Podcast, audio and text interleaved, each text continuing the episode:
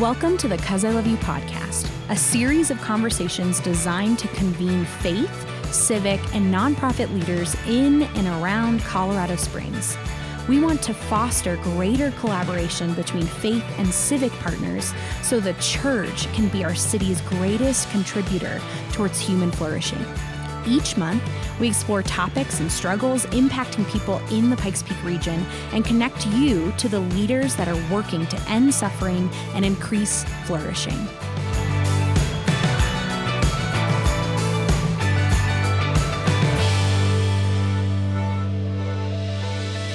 Well, hello, COSILoveYou friends, fans, and followers. Welcome to our next episode of the COSILoveYou podcast as we are continuing our city series. It's a closer look at some of the people and the roles that make our city and our county work. Last month, we had the chance to open the series by talking with the chief and deputy chief of our local fire department here in Colorado Springs. And as we continue, we will introduce you to some folks that you may or may not know, but whose roles may impact your everyday life in the Pikes Peak region. And that is never more true than today's interview. But before we get to any of that, I can go no further without welcoming our project manager, the driver of the magic school bus that we call COSILoveYou, Corey Smith. Corey, hello. Hello. I loved the Magic School Bus growing up. I did too. Well, Mrs. I- Frizzle. I, wasn't growing up, but I read them to all my kids. Amazing. That's right. So Mrs. Frizzle. Mrs. awesome. Frizzle. Yeah. Um, so Corey, I have a question for you. What's big and hairy and has 1,200 hands? I don't know, Stu.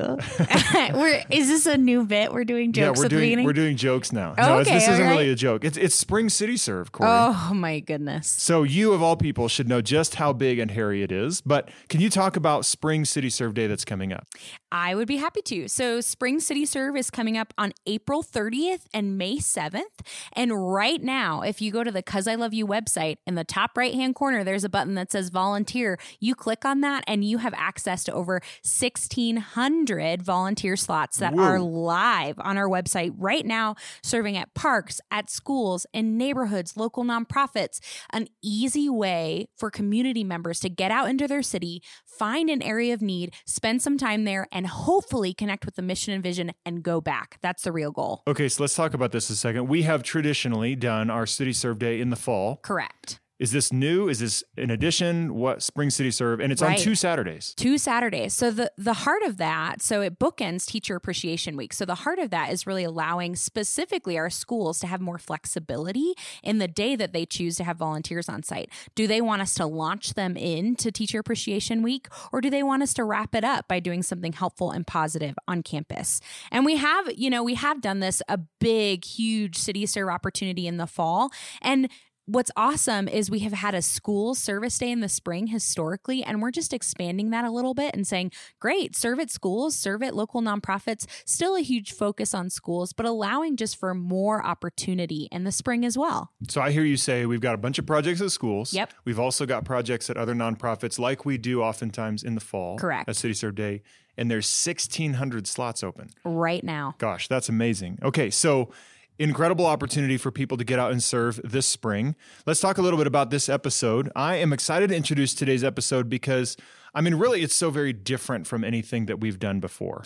Yeah, Sue, I I don't know about these guys. Frankly, I I'd never knew that their jobs existed in our city and our county. So tell us more. Yeah. So we tell a lot of people a lot of people that we get the chance to sit at the intersection of the church and the city. And I actually had not met either of these guys before this interview, but I've been aware of both them and their roles for some time. And it's something that I was always just curious about. And if I'm really honest, this interview was kind of a total experiment. I mean, I wasn't sure if anything was going to come out of this that could relate to our audience of faith leaders, but we if we take our commission as the people of God seriously, we have a duty to to be good citizens, and that means being informed. And people don't seem to be shy about informing themselves about political candidates. I think we need to find ways to be informed about the kinds of things that affect our everyday lives, like public works. And frankly, this was actually a really fun conversation to have. Well, I'm so excited about it. Can you tell us more why public works? Sure. So let me ask you a question Did you drive a car here today? Yes. Did you crash at an intersection because cars were going every which way whenever they wanted to? No. Okay. Did you happen to see a city bus on your drive to work to this, this morning? I didn't, but I know they're there. Okay. So did you happen to drive over or past a culvert, a bridge, or another structure that directs water runoff? Was it flooded? No. Okay. Then you have today's guest to thank for doing their jobs. Thank you, Public Works. So, in addition to what they do to keep us safe and healthy, they oversee some of the biggest budgets in our city and our county, and they are funded by taxes that we all pay, which these guys will talk about. Awesome. Well, that's good enough for me. I think we've got a lot to learn from our guests today. So, let's get into our interview with our friends Travis Easton and Kevin Mastin.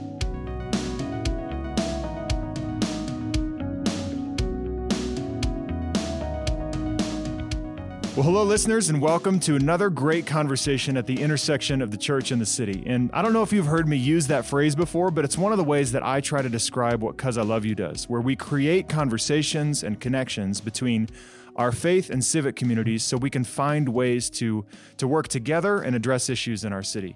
So for me, that intersection is an exciting place, and it's where I have the opportunity to just spend a lot of time. It's not a place that everybody gets to spend a lot of time, which is exactly why we do these podcasts. We want you to be informed about what's happening in our community in ways that you, as an individual, as a pastor, as a business owner, maybe as a just as a parent or a resident or a taxpayer can get involved. So this isn't just about information. We want this information to lead to action. And if you've been tracking with our podcast, you know that we've spent our first year discussing challenging issues in our city like hunger, homelessness, mental health, some of those kinds of things. But we're taking a break from that for just a couple of months, and we're doing what we're calling our city series, where we want to introduce to you a few people in our city and in our county that you may or may not know of, but whose roles have a profound impact on our everyday lives. And the two guests I have today fit that bill, perhaps maybe more than just about any others. There's a good chance that you've never heard the names Travis Easton or Kevin Mastin, and they might be okay with that. Um, but I guarantee you that you would immediately notice if their jobs just disappeared. Travis Easton is our first guest. He's the director of public works for the city of Colorado Springs. And Kevin Mastin, our second guest, is the executive director of public works for El Paso County. Gentlemen, it is great to have both of you here. Thank you, Stu. Glad to glad to be here. Thank you very much for having us. Yeah, thanks for coming. So, Travis, I got to ask you, does Kevin ever rub it in that you're a director while he gets to be the executive director? I mean, his title is just a tad fancier than yours. You know what? You're right. It is, and I hadn't actually noticed that before. so, but but no, Kevin Kevin has not rubbed that in. Um, he is the uh, consummate professional, he would never do that. But well, we have more real estate in the county than it the is city true. has. It That's is why true. I'm the executive director because yeah. we have more real estate. Uh, all right, all right. So good humility play there, Kevin. Thanks. So Travis, let's just start with you as we kind of jump into this. You've been in public service for a long time. Um, I actually learned recently that you were formerly the the town of the mayor or mayor of the town of Monument. Tell us a little bit about kind of how you ended up in this role. uh, right, yeah, and, um, a little surprised. Yeah, some some people know that, some people do not. Uh, that I was the the mayor in Monument. That was from 2010 to 2014. Um, I just did one term. I was missing way too many of the kids' games and practices and helping them with homework and things like that. So, um, so I decided not to seek a second term. Um, while I was in that role, I was a senior VP for a large international engineering consulting firm, and um, I was running the Rocky Mountain region.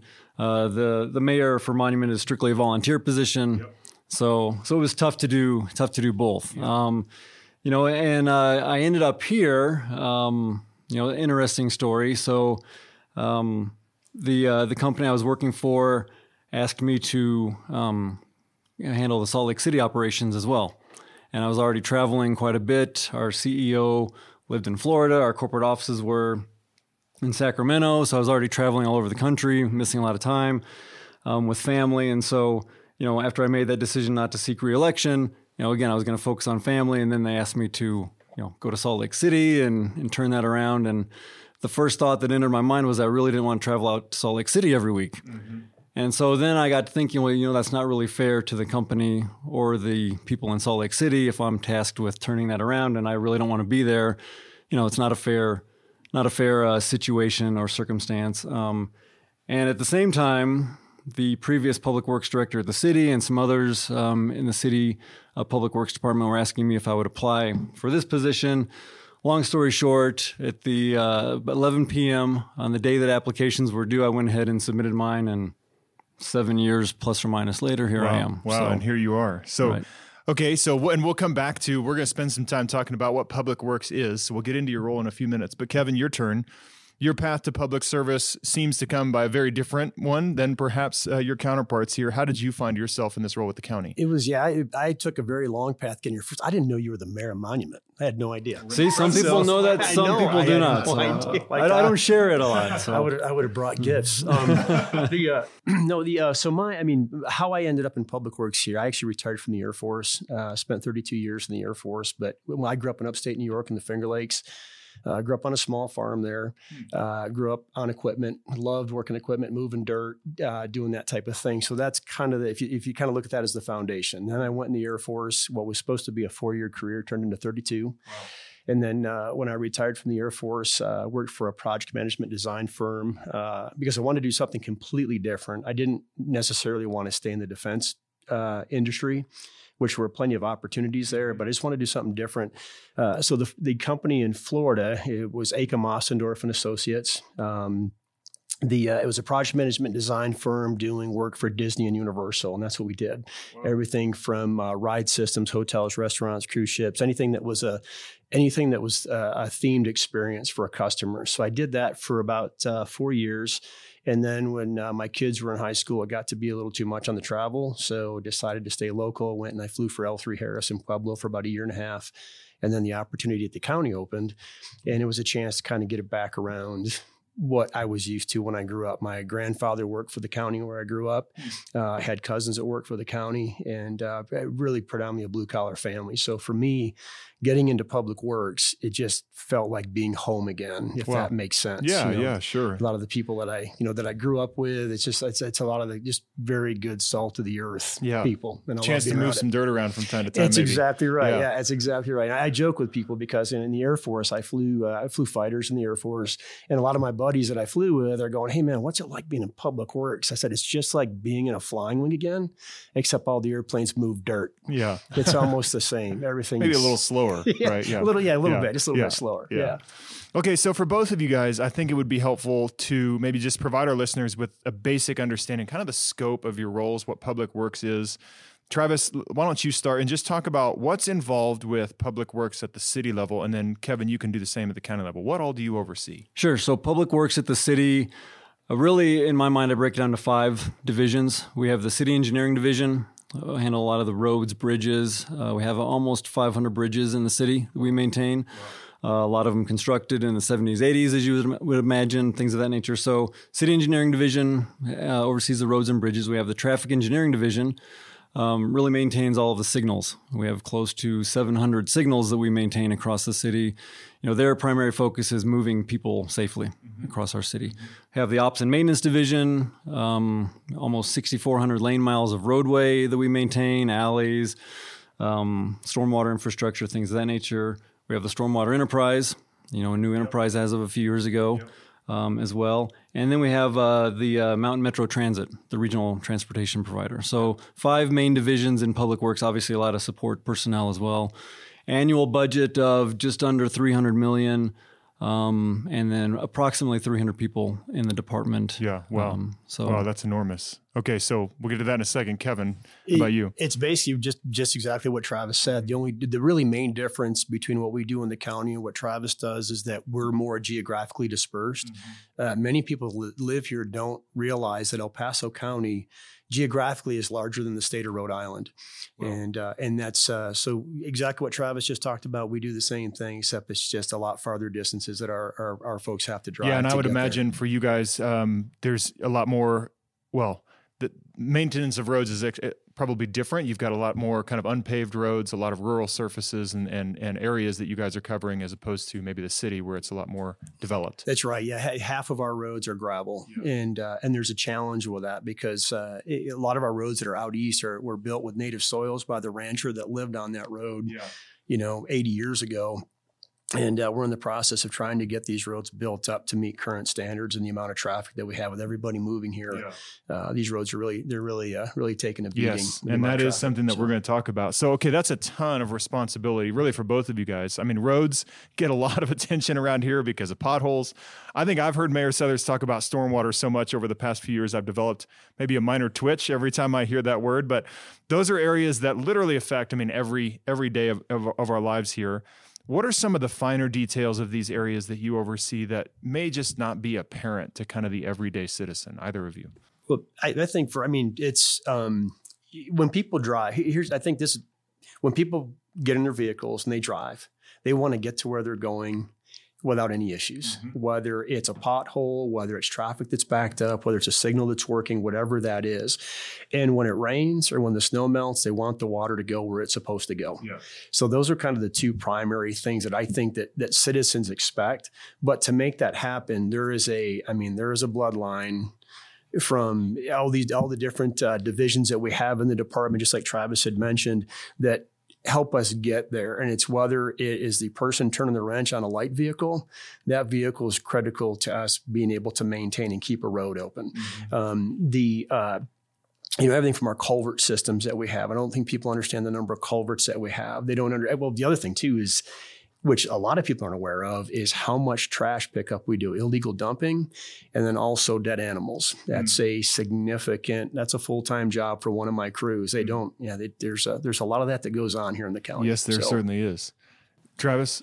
Yeah, well, you mentioned stormwater, and you know, it's funny that uh, you know a few months after I started this position is when I received the notice of intent to file a, lawsuit from the EPA against the city. They didn't tell me that before I took the, the position. Yeah. yeah. yeah. So, um, you know, it's funny enough that I actually had a nightmare about stormwater a couple weeks ago. So mm. it's still it's, it's still out there. wow, my twitch isn't yeah, nearly as bad exactly, as your nightmare. Okay. Exactly. so so some of the finer details that um, you know people may not realize, and I'm just going to focus on two special taxes that, that we have. Um, one of them is the 2C road maintenance tax. Mm-hmm funding strictly for maintenance of roads. 0.57% is where it's at right now. And then the PPRTA tax, one cent sales tax that goes to transportation in the region. And so, you know, those uh, are a big part of our budget. I mentioned 300 million. You know, those two alone are the lion's share of where our, our revenue comes from, and it strictly goes to transportation and maintenance of infrastructure. Mm-hmm. And so, with that, with that responsibility, and there's there's a lot of promises made to the voters and we're going to, you know, list of projects we're going to get done, roads we're going to get to, and things of that nature. Mm-hmm. Well, we track all of that weekly, and then we report out on it quarterly, um, and we report out on it to, you know, tell people the things that we're doing, be transparent where everything is going, and really let them know that you know we, we trust, uh, you know, the resources that they've entrusted to us. We're making the best use of those, and so we track track all of that.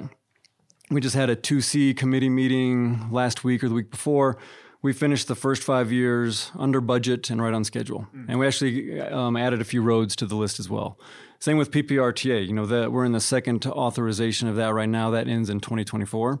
It's a 10 year authorization. Mm-hmm. Um, we're going to go back to the voters this November for another 10 years. Mm-hmm. Um, and again, we track all of that stuff. As of this November, what we are projecting, we're going to be 88% complete with the projects that we promised to the voters, or they'll be under construction. And yeah. so we are right on track with uh, with getting everything done that we promised to the voters with those two very special and specific um, tax authorizations. Yeah. So, I want to kind of maybe make this point for a second, but let me just kind of set the table on this because I mean anybody who lives here and has lived here for any length of time knows that it's I mean we're just growing so quickly as a community. I mean I just looked it up. One number between the 2010 and 2020 censuses uh, El Paso County grew by 17.4%. I mean, that's a lot. Um, and that upward trend really only just continues. And so, in some ways, that's a really good thing. I mean, this is a really exciting time to live in Colorado Springs, but it also creates, I think, some substantial kind of growing pains and, and some pain points, some of which I would have to guess just falls to you guys, to your teams, to the departments that you oversee. So, can you talk a little bit about what maybe some of those pain points are and then I might come back to you, Travis, on like what we're doing in the future to maybe look at how we're addressing some of those. So I would say that, that for us on the county side, the biggest pain point we have is that we're bu- we're building residential in a in a rural environment, mm. and that makes it very tough for us because the size of our depi- department has not really grown as far as the amount of equipment that we have, um, and it's not necessarily that we picked up more a significant uh, you know, uh, number of lane miles of more road, which we do. We continue to pick that up. More lane miles we have to maintain.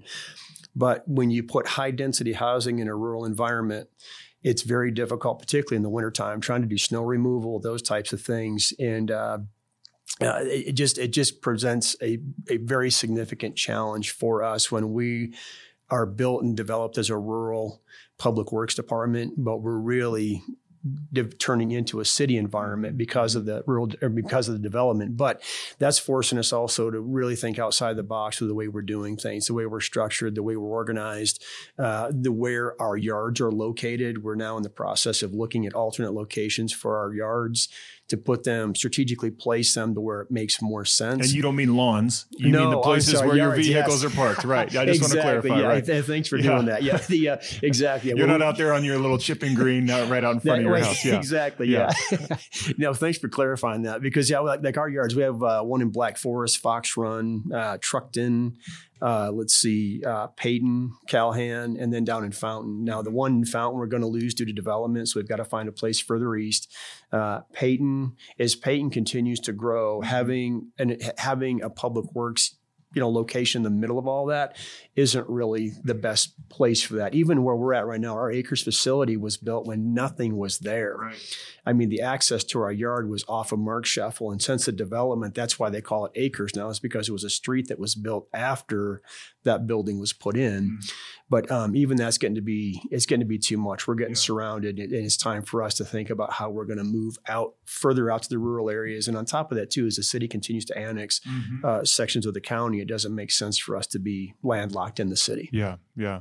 Travis, a couple pain points for you guys that you're trying to figure out. Very, very similar with what Kevin mentioned, and I'll, I'll start uh, first with uh, you know, transportation and infrastructure. You know, our transportation master plan was about 20 years old.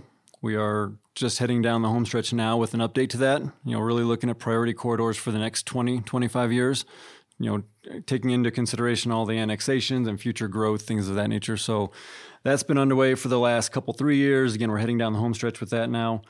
Um, just keeping up with the the development and the reviews because obviously you know Kevin's folks and my folks you know they're responsible for reviewing all those plans. And then there's the inspections that need to take place when the construction's going in making sure the roads are built you know according to plan things of that nature. Um, and then as Kevin mentioned and I fully agree it's you know how do we efficiently serve these large areas? You know we have a, our you know down in Fontanero off of I-25 is where a lot of our you know equipment is and a lot of our staff. And you know, I was bringing up um, with a developer out east. You know, we need to find a spot out there. If you guys have some land that's out, you know, it's not really developable, not as much value in it for you guys. Let's talk because I need a facility out there mm-hmm.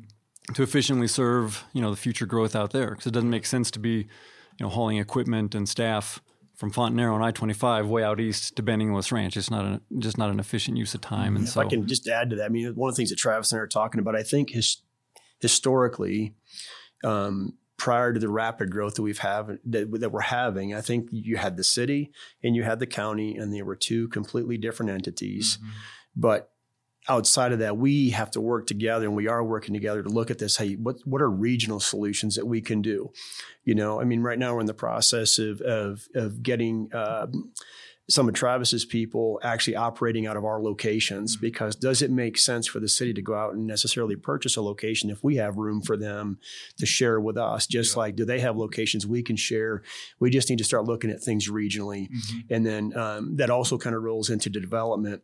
That if this is a location that the city is eventually going to annex, then that area should be built to city standards because if it's not, then it's going to slow down annexation. It's going to prevent annexation potentially. So we have to spend a lot of time figuring out how we're going to solve these problems together versus two separate. Yeah, that's actually been one of the things that I've appreciated about both our city and county leaders lately over the maybe just maybe not a full decade, but close to that, is that there's been a real intention to try and create synergy and collaboration where it makes sense to do so. Emergency services is another example, even some of our health services. Um, there's been some real opportunities that I think our our local leaders, you guys included, have capitalized on to say where's some efficiencies that we can create by working together rather than being t- completely distinct. Quick examples, even these last few snowstorms or snow events that we've had, um, the uh, on the snow events, the uh, um, you know, there's there's places where our trucks are at But to get to the next location that the county owns, we have to go through a city section. So why not just keep the plow down and move the snow while you're moving? And Travis does the same for us. I mean, if you are in a location that's owned by the city but have to travel through the county to get to that next city location, just keep the plow down and keep the snow moving. So to try to try to work those things together as well to create some efficiency, just as an example. Yeah, that's exactly right. We have we actually have an, an IGA, an intergovernmental agreement between the city and county that lists out all the roads that we will do for the county and vice versa, lists the roads that the county will do for the city.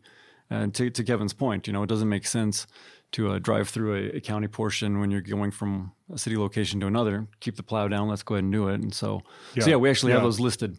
Yeah, that's really good. So, okay, so let me shift gears here just for a second. As somebody who, I mean, I get the opportunity to spend a fair amount of my time interacting with public officials, whether it's kind of guys in an office. Like you guys are some of our folks that are maybe out front um, like our mayor and our city council and some of those folks. And I've, i guess i've learned a little bit about the challenges of working and leading in the public eye.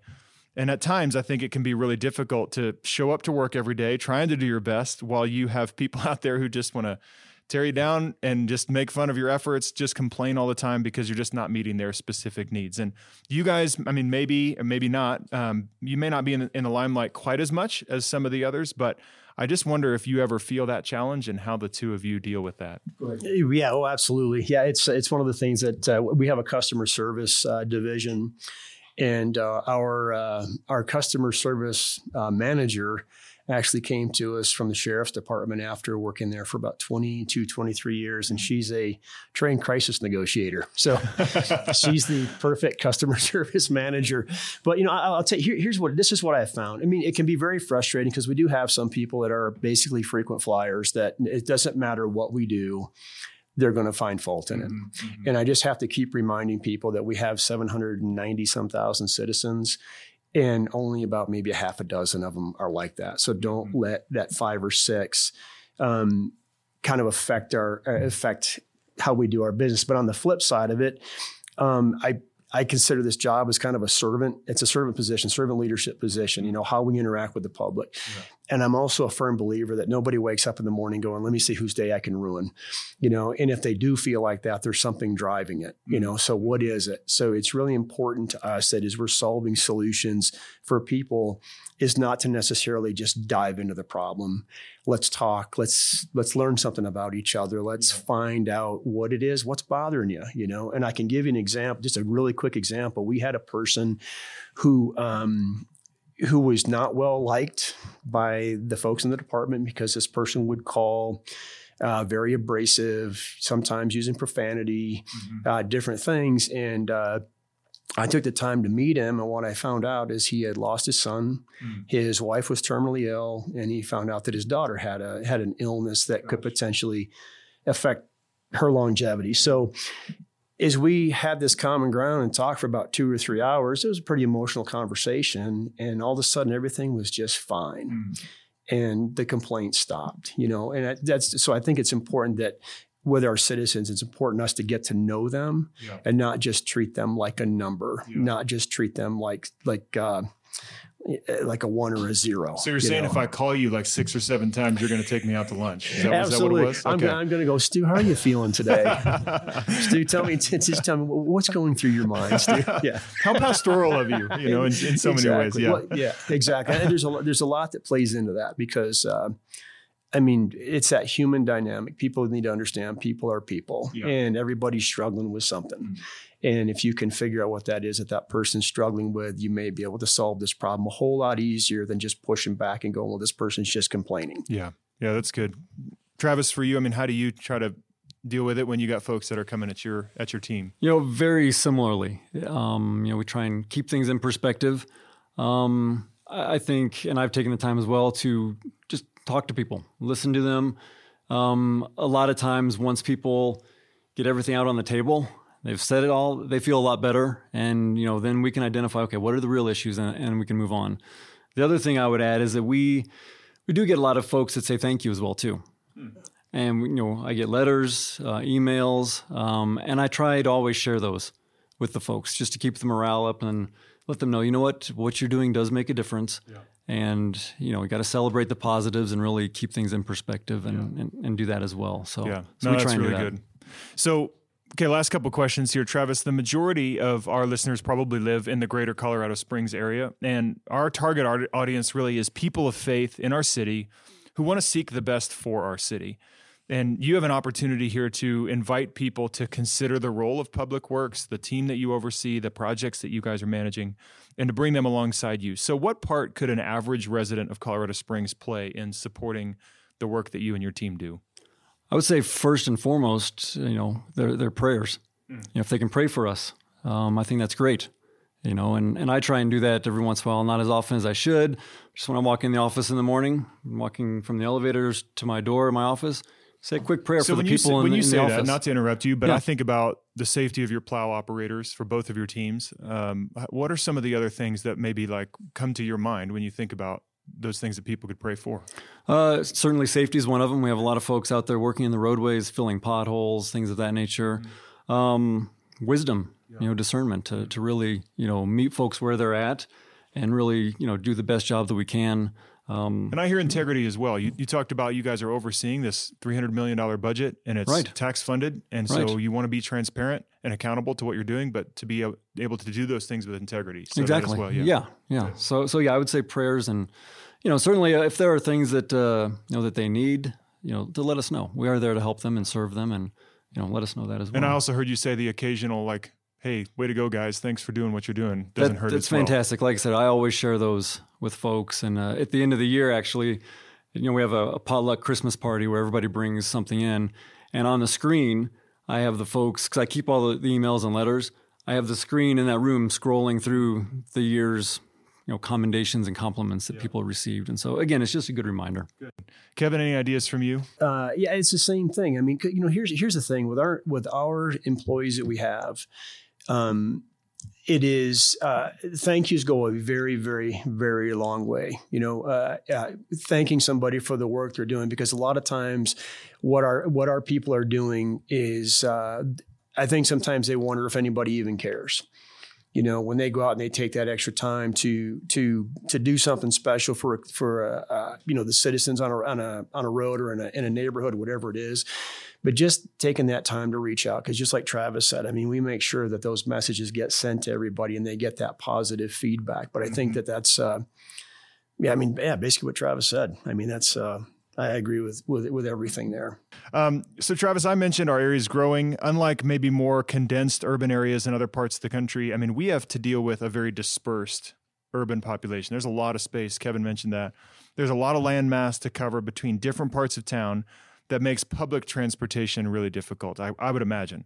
And we've spent substantial time on these episodes in the past discussing the challenges of maybe working class families in our community. Transportation, I think, is one of those challenges. So, can you just talk, and we're going to get into this, I mean, just briefly into this one specific subject, talk about some of the things that we're doing as a community. And Kevin, feel free to chime in here, but that will help address some of those challenges. Sure, certainly. Um, a couple things come to mind. I mentioned, you know, the, the transportation master plan. Mm-hmm. You know, we've had uh, an extensive uh, community outreach and stakeholder effort. But uh, you know, more specific to your question, I, I, mentioned earlier, part of public works in the city is um, the transit system, the public transportation system. Yeah. Mountain Metro Transit is, is, what it's called. We have fixed route service and ADA slash paratransit service as well. Um, 362 days a year they run, um, roughly 6 a.m. to 7 p.m. Um, you know, I, I, would really encourage folks to to take advantage of that. Um, day passes are four dollars. Youth, seniors, it's less than a dollar for the fare, um, and then uh, the the fare for for everyone else is um, I think it's a dollar seventy five, less than two dollars. So um, we try and you know really promote that. We have mobile ticketing now to make it easier yeah. to uh, to uh, ride the the transit system. You know, with transit, it's um, the analogy of peanut butter on bread. I think is good, right? Because you try and you know, the, the peanut butter is the funding in your service. If the bread is your geographic area, you know, you can spread that peanut butter really thin, cover all of the bread, or you can focus the peanut butter, right? really make sure that the service area you have is quality. There's right. there's frequency, there's reliability there. We tend to try and focus on the latter of the two. Um, so as additional funding comes in, I mentioned PPRTA, mm-hmm. heavy PPRTA funding mm-hmm. um, goes to transit, roughly 10% of that um, to be specific. And so anyway, I would encourage folks to to look at that as a transportation option. Yeah, um, and just knowing that that uh, again, we talk about pain points. I mean, public transportation in a huge area to cover, and you're trying to figure out how to get the right people to the right places who may not have access to their own transportation. Those are again enormous challenges that, frankly, I don't I don't envy. It causes you guys, I'm sure, a lot of headaches and trying to figure out a lot of things, especially in the midst of so much growth. So we do try and connect, you know, people with jobs with our transport our transportation and transit systems. We connect people with schools you know the universities so we try and focus on on those areas to yeah. really you know help people out yeah that's good well gentlemen i drove a car here this morning and i don't think i encountered any potholes that i can remember at least I, we're also recording this after experiencing some very significant winter weather here over the last couple of weeks and the runoff has not flooded my house. Uh, in addition to perhaps our utility system, your jobs impact every one of our lives every single day. And I'm just grateful. I'm grateful to know that we're in the hands of people who care about people in our community. I mean, you've already mentioned that, both of you. It's not just about the systems and the infrastructure, but you guys actually take time with your teams to care about people. And I know you guys have difficult jobs, but I just want to thank you for the sacrifices that you've made to our city and to our county. And you've done it well. And uh, I just want to ask what's the best way for anyone who's interested to kind of follow the work that you're doing? You talk about this transparency, talk about the best ways if people want to be informed. How can they how can they get involved? Um, certainly, we have our website. Um, we also have a GoCOSprings app. You know, for people to report issues that they see out there, whether it's a pothole or anything else, they can report that on the app. Um, and I always invite people to call me as well. Um, I have on my email signature, I have my direct line to my desk. Doesn't go to to an admin hmm. person somewhere else. It's directly to my desk, and I have my personal cell phone on there. So I welcome anybody who has any questions or anything to to call me as well. Wow, so that's awesome. Well, thank you. Yeah. We'll send out your email signature sometime. That is, that is fine. that is perfectly fine. okay.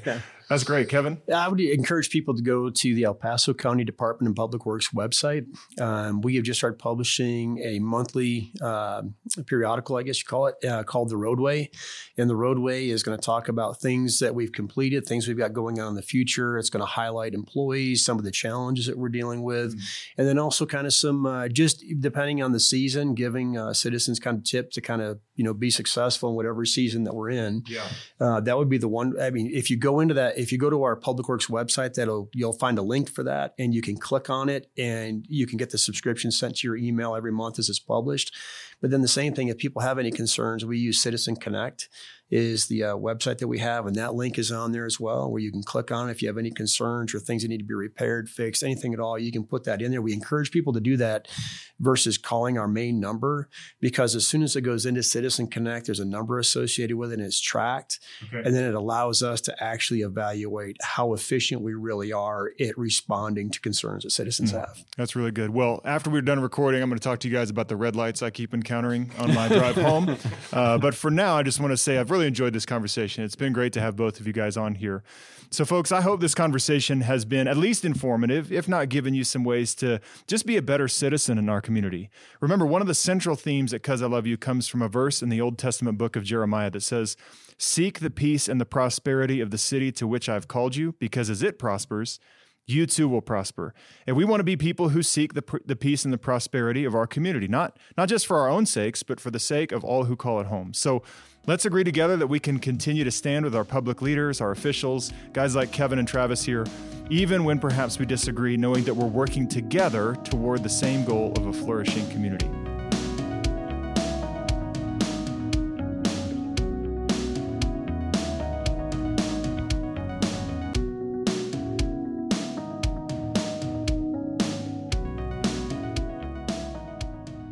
Stu, I learned a fun fact today. Are you ready?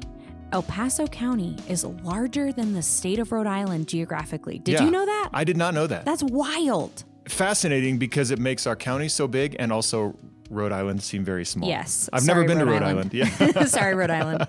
um, but maybe that makes the people in Rhode Island feel really good that they have less to manage. I don't know. True. Who knows? So, um, but it is a daunting job that I think both of these guys have. I mean, again, we talked about it a few times in the interview. Our city and our county are growing so fast, and it is, uh, I think, apparent to everybody that the systems and the infrastructure that we have is, in many ways, struggling to keep up. And these two guys are in a lot of ways, the boots on the ground leading the charge for trying to help our city and county keep up with this rapid growth that we're experiencing. So, one of the other things that was really fascinating to me was the level of personal attention that these two guys give to their jobs. I mean, um, I think it was Kevin that mentioned, you know, he had this, you know, kind of ritual complainer, and then he just reached out to him. They sat down, had a two hour conversation.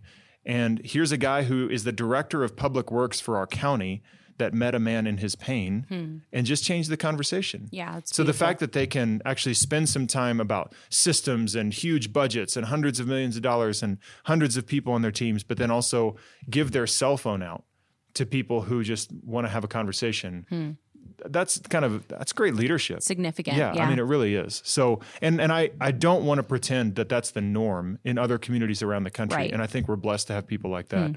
leading the charge. Agreed. So okay, Corey, just we mentioned it at the top of this episode. Let's come back to it again because 1,600 slots to fill for the Spring right. City Serve Day. Just tell us a little bit more about it and how we can get people involved. Yeah, listeners, we would love for you to participate in Spring City Serve, not to just pat ourselves on the back, but to be a partner and an advocate in our city for real needs and to find places that you, your friends, your family, your small groups can lend your resources, lend your gifting and your skill set. So on April 30th and May 7th, we have many opportunities for local individuals to go out and serve the city all across our city from Fountain to Monument. We invite you to get involved. You can sign up at cosiloveyou.com. It's really easy. Find the project that works for you and then sign up and show up, and that's it. And let me just say one real quick thing, not to steal from your energy there, Corey, but schools. Yes. There's so many projects happening at yes. schools. And yep. you and I, I know our whole team could talk about, and really anybody who's just been paying attention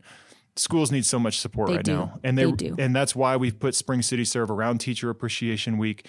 We want to try and keep teachers in the game. We want to try and keep schools engaged with their kids and their families. So folks if you're listening to this and you've got uh, just a free couple of hours on either of those saturdays show up to a nearby school and just love on some teachers and, and some school staff that have just had a really hard couple of years and let's see if we what we can do to keep them in the game. So for now that's it for this episode of the COSILoveYou podcast. We will continue our city series next next month when we invite El Paso County Commissioner Cami Bremer and City Councilwoman Nancy Henjum into a conversation to talk at a macro level about what's happening in our city, in our city, and our county. If these episodes are helpful to you, then we would love for you guys to pass it along to somebody that you think might be interested. As always, subscribe, rate it, let us know how we're doing, things that you might be interested in hearing about. And we just thank you for being a part of this month's episode on the COSILoveYou podcast. We will see you next month.